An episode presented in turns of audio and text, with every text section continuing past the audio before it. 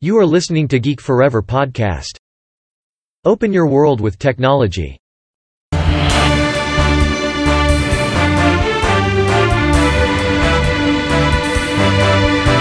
This is Geek Daily.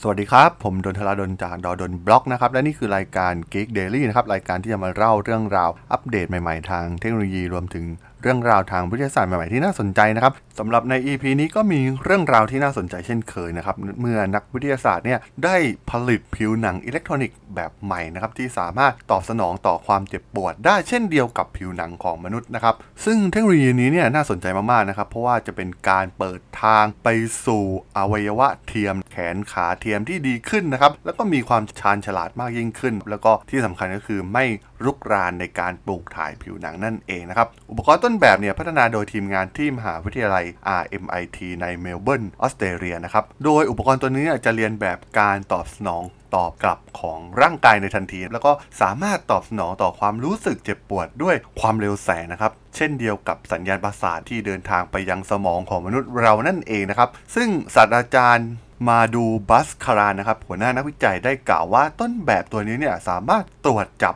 ความเจ็บปวด ถือว่าเป็นความก้าวหน้าครั้งสำคัญนะครับของเทคโนโลยีชีวภาพการแพทย์ยุคต่อไป รวมถึงเทคโนโลยีทางด้านหุ่นยนต์อัจฉริยะนะครับต้องบอกว่าผิวหนังเนี่ยเป็นอวัยวะที่รับความรู้สึกที่ใหญ่ที่สุดในร่างกายของเรานะครับโดยมีคุณสมบัติที่ซับซ้อนซึ่งออกแบบมา เพื่อเป็นการส่งสัญญาณเตือนอย่างรวดเร็วเมื่อมีส่วนหนึ่งส่วนใดของร่างกายที่ได้รับบาดเจ็บนั่นเองนะครับซึ่งเราเนี่ย รับรู้ถึงสิ่งต่างๆ ตลอดเวลาผ่านทางผิวหนัง แต่ว่าการตอบสนองต่อความเจ็บปวดของเราเนี่ยจะถูกแตะไปในบางจุดเท่านั้นนะครับ เช่น เมื่อเราสัมผัสสิ่งที่ร้อนเกินไป หรือว่าสิ่งที่แหลมคมเกินไปนั่นเองนะครับ ต้องบอกว่าไม่มีเทคโนโลยีอิเล็กทรอนิกส์ใดที่สามารถเลียนแบบความรู้สึกความเจ็บปวดของมนุษย์ได้อย่างแนบเนียนจนถึงตอนนี้นะครับ ซึ่งงานวิจัยชิ้นนี้เนี่ยผิวหนังเทียมของศาสตราจารย์มาดูบัสคารานจะตอบสนองทันทีเมื่อ เจอกับความร้อนหรือความเย็นในระดับเกณฑ์ที่มีความเจ็บปวด ต้องบอกว่าเป็นก้าวสำคัญมากๆนะครับในการพัฒนาระบบ ป้อนกลับที่ซับซ้อนในอนาคต ซึ่งเราจำเป็นต้องทำการสร้างขาเทียมแขนเทียมแบบอัจฉริยะนะครับ แล้วก็รับรู้ความรู้สึกเหมือนกับมนุษย์มากยิ่งขึ้น ซึ่งแน่นอนนะครับมันเป็นการเปิดทางไปสู่การพัฒนาหุ่นยนต์อัจฉริยะอย่างแท้จริงนะครับ เมื่อหุ่นยนต์เนี่ยสามารถที่จะรับรู้ความเจ็บปวดได้เหมือนกับมนุษย์เรานั่นเองในอนาคตนะครับ โดยทางทีมวิจัยเนี่ยยังได้พัฒนาอุปกรณ์ที่ใช้อุปกรณ์อิเล็กทรอนิกส์แบบยืดได้นะครับ ซึ่งสามารถที่จะรับรู้และก็ตอบสนองต่อการเปลี่ยนแปลงของอุณหภูมิและความดันได้เช่นกันนะครับ โดยบัสคาลานนะครับ ซึ่งเป็นผู้นำร่วมของกลุ่ม Functional Material แล้วก็ Microsystem ของ RMIT กล่าวว่าต้นแบบการทำงานทั้ง 3 เนี่ยได้รับการออกแบบมาเพื่อสร้างคุณสมบัติหลักของความสามารถในการตรวจจับผิวหนังในรูปแบบของอิเล็กทรอนิกส์นั่นเองนะครับ ซึ่งด้วยการพัฒนาต่อไปเนี่ยผิวหนังเทียมที่มีความสามารถในการยืดได้เนี่ยอาจเป็นทางเลือกในอนาคตสำหรับการปลูกถ่ายผิวหนังที่ไม่มีการรุกรานกับการปลูกถ่าย ซึ่งวิธีการแบบเดิมเนี่ยไม่สามารถใช้งานได้หรือมันใช้งานไม่ได้ผลนั่นเองนะครับ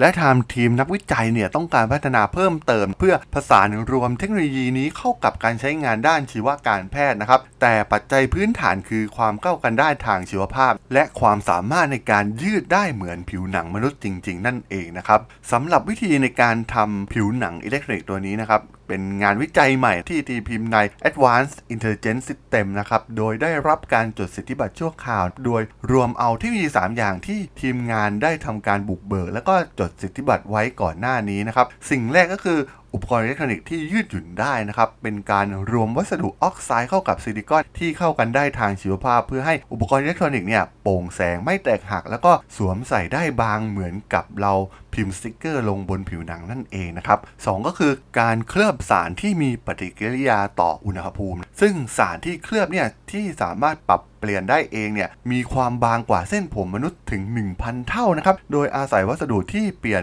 รูปไปตามความร้อนนั่นเองนะครับส่วนที่ 3 ก็คือหน่วยความจำเลียนแบบสมองนะครับโดยเซลล์หน่วยความจำอิเล็กทรอนิกส์ที่เลียนแบบวิธีการที่สมองใช้หน่วยความจำระยะยาวเนี่ยเพื่อเรียกคืนแล้วก็เก็บข้อมูลที่มีมาก่อนหน้านี้นั่นเองนะครับ ซึ่งต้องบอกว่าต้นแบบของเซ็นเซอร์ตัวผิวหนังอิเล็กทรอนิกส์ตัวใหม่เนี่ย เป็นการรวมเอาอุปกรณ์อิเล็กทรอนิกส์ที่ยืดได้ แล้วก็เซลล์หน่วยความจำระยะยาว รวมถึงเซ็นเซอร์ความร้อน แล้วก็มีการเคลือบสารที่ตอบสนองต่ออุณหภูมิ ในขณะที่เซ็นเซอร์ความเจ็บปวดเนี่ยได้รวมเทคโนโลยีทั้ง 3 เนี่ยเข้าไว้ด้วยกันนะครับถือเป็นงานวิจัยที่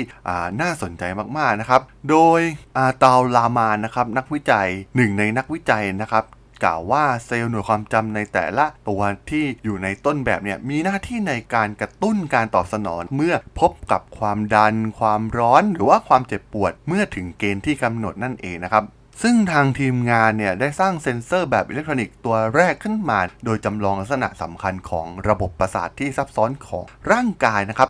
ระบบทางเดินประสาท แล้วก็ตัวรับที่ขับเคลื่อนการรับรู้สิ่งเร้าทางประสาทสัมผัสของมนุษย์ ต้องบอกว่าเป็นเรื่องที่น่าสนใจมากๆนะครับเพราะว่าความเจ็บปวด หรือว่าเซ็นเซอร์ที่สามารถ detect ความร้อนความเย็น แล้วก็ส่งมาที่หน่วยประมวลผล ซึ่งเปรียบเสมือนสมองของมนุษย์เราถือว่าเป็นเทคโนโลยีที่มีความน่าสนใจมากๆ ต้องบอกว่าในขณะที่เทคโนโลยีที่มีอยู่บางส่วนเนี่ยได้ใช้สัญญาณไฟฟ้านะครับเพื่อเรียนแบบความเจ็บปวดในระดับต่างๆนะครับ แต่ว่าอุปกรณ์ใหม่เหล่านี้เนี่ยสามารถตอบสนองต่อแรงกด อุณหภูมิ ความเจ็บปวดที่แท้จริงนะครับ แล้วก็ให้การตอบสนองทางอิเล็กทรอนิกส์ที่เหมาะสม ซึ่งมันเป็นการเรียนแบบการทำงานของผิวหนังมนุษย์ได้อย่างแนบเนียนที่สุดนั่นเองนะครับ นั่นหมายความว่าผิวหนังเทียมตัวนี้เนี่ยสามารถรับรู้ความแตกต่างระหว่างการใช้นิ้วแตะเบาๆ หรือการใช้นิ้วแทงตัวเองโดยบังเอิญนะครับ ซึ่งเป็นความแตกต่างที่สำคัญที่ไม่เคยมีมาก่อนด้วยระบบอิเล็กทรอนิกส์เหล่านี้นะครับ ซึ่งงานวิจัยชิ้นนี้เนี่ยได้รับการสนับสนุนจากสภาวิจัยแห่งออสเตรเลีย แล้วก็ดำเนินการที่ศูนย์วิจัยไมโครนาโนที่ทันสมัยของ RMIT สำหรับการสร้างสิ่งประดิษฐ์นาโน และสร้างต้นแบบของอุปกรณ์ ด้วยเทคโนโลยีใหม่เหล่านี้นั่นเองนะครับ ต้องบอกว่าเป็นอีกหนึ่งเทคโนโลยีที่น่าสนใจมากๆนะครับ ว่า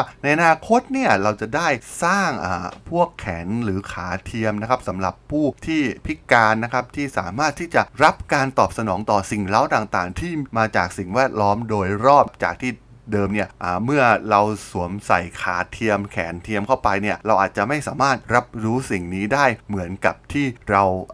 มีแขนขาจริง ๆ ที่มีผิวหนังจริงๆนะครับที่คอยรับรู้สิ่งเล้าเหล่านี้นั่นเองนะครับและที่สำคัญอีกอย่างหนึ่งก็คือการพัฒนาตัวนี้เนี่ยจะนำไปสู่การพัฒนาหุ่นยนต์นะครับในอนาคตที่อาจจะเรียนแบบความรู้สึกของมนุษย์มีความรู้สึกขึ้นมาจริงๆนะครับกับความเจ็บปวด หรือสิ่งเร้าต่างๆนะครับที่มนุษย์เราได้เจอมันนั่นเองนะครับ ซึ่งในอนาคตเนี่ยหุ่นยนต์ก็สามารถที่จะรับรู้ถึงความรู้สึกนี้ได้นั่นเองนะครับต้องบอกว่าเป็นอีกหนึ่งเทคโนโลยีที่น่าสนใจมากๆนะครับสำหรับเทคโนโลยีผิวหนังอัจฉริยะตัวนี้นะครับสำหรับใน EP นี้เนี่ยผมก็ต้องขอจบเรื่องราวไว้เท่านี้ก่อนนะครับสำหรับเพื่อนๆที่สนใจเรื่องราวทางเทคโนโลยีใหม่ๆ เรื่องราวทางวิทยาศาสตร์ใหม่ๆ สามารถติดตามกันได้นะครับทางช่อง Geek Follower Podcast นะครับตอนนี้ก็มีอยู่ในแพลตฟอร์มหลักๆทั้ง Podbean Apple Podcast Google Podcast Spotify YouTube แล้วก็จะมีการอัปโหลดลงแพลตฟอร์มบล็อกดิในทุกๆ ตอนอยู่แล้วด้วยนะครับ ถ้ายังไงก็ฝากกด Follow ฝากกด Subscribe กันด้วยนะครับสำหรับใน EP นี้เนี่ยผมก็ต้องขอลากันไป